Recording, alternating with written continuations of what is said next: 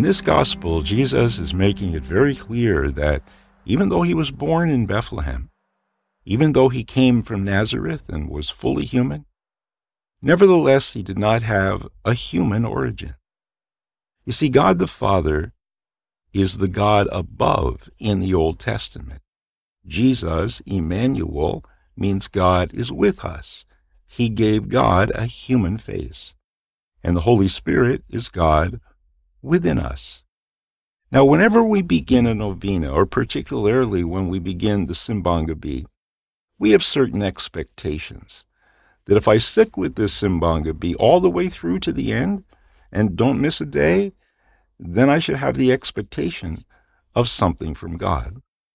Perhaps an answered prayer about my health, my family, about my finances, about my future. Any number of prayers that we would offer to God, we would kind of expect that He would answer them the way we want them answered. But there are four ways basically in which God answers prayer. When what you ask for is not right, God says no. When you are not right, God says grow. When the timing of your prayer is not right, God says slow. And when everything is right, God says go and answers the prayer exactly the way that you offered it. Now I'm going to zero in for this meditation just in this first one. What you ask for is not right, God says no. He loves you enough to say no. Think about it. Sometimes the most loving thing a parent can say to their teenage daughter, for example, when they ask if they can go to a party with their friends, mom might ask, Are there going to be boys at that party? I don't know. I think so. Are the parents going to be at that party? I'm not sure. No, then you can't go.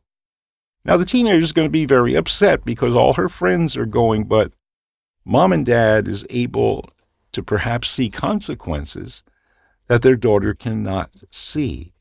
And so, the most loving thing they could say to her, knowing that there's consequences, is no, you can't go. Let me give you an example. When I was maybe, oh, about 38 years old, my father was 76, and he was in the intensive care unit. He was in a coma. His kidneys were completely shut down. And so they were going to have to take the ventilator out to see if he could breathe on his own. But if he didn't, he would die. And I remember my prayer as I gave him the sacrament of the sick. My prayer is that he would die painlessly and peacefully. But God said no. As a matter of fact, three hours later, he woke up. And he seemed okay. So much so that the next day they took him out of intensive care, put him in a regular room, and we were all visiting him, and the doctor came in shaking his head. He said, Father, we can't understand it. Your father, his kidneys were dead, but now they're working perfectly, and his blood work is absolutely normal. A miracle. God said no to my prayer and said yes to what my father really enjoyed getting a miracle. God said no again. When my father was 82, he was diagnosed with lung cancer, and the lung cancer was terminal. And so I gave him the sacrament of the sick again, and I remember my prayer. My prayer was that he would have a miracle again, that he would be healed completely of his lung cancer. And God said, No. And my father died.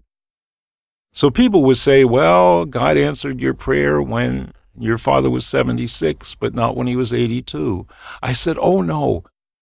He answered my prayer both times by saying no. And by saying no to me, when my father had lung cancer, he was saying yes to my father and was giving him the greatest gift he could possibly give him. He gave him the gift of eternal life, the reason for which he did all the healings in the New Testament And what I learned from that is that all miracles, no matter how dramatic, are temporary. And so, when you pray during Simbang Gabi, and you're praying for what you need and for what you want and hoping our Lord will give that to you, remember the three T's. Talk it over. At every Simbang Gabi, open up your heart completely. Don't hold anything back, even tears. Talk it over. But then turn it over because you really don't have control over how God will answer your prayer. And finally, the most difficult your prayer you'll ever say and really mean it and don't take it back? Each day of Simbang Gabi? I trust you, Lord. And when you trust our Lord, you're following Him because He created the precedent of the three T's. He talked it over. Father, if this cup can pass from me. In other words, could we do this another way? Then he turned it over not my will, but yours be done. And finally, into your hands I commend my spirit, another way of saying, I trust you, Heavenly Father. And so we pray.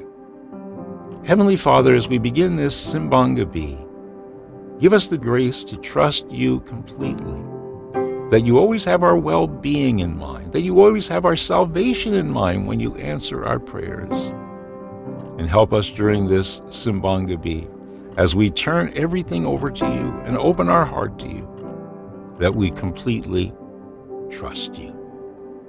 And so, as Advent begins, let us begin again.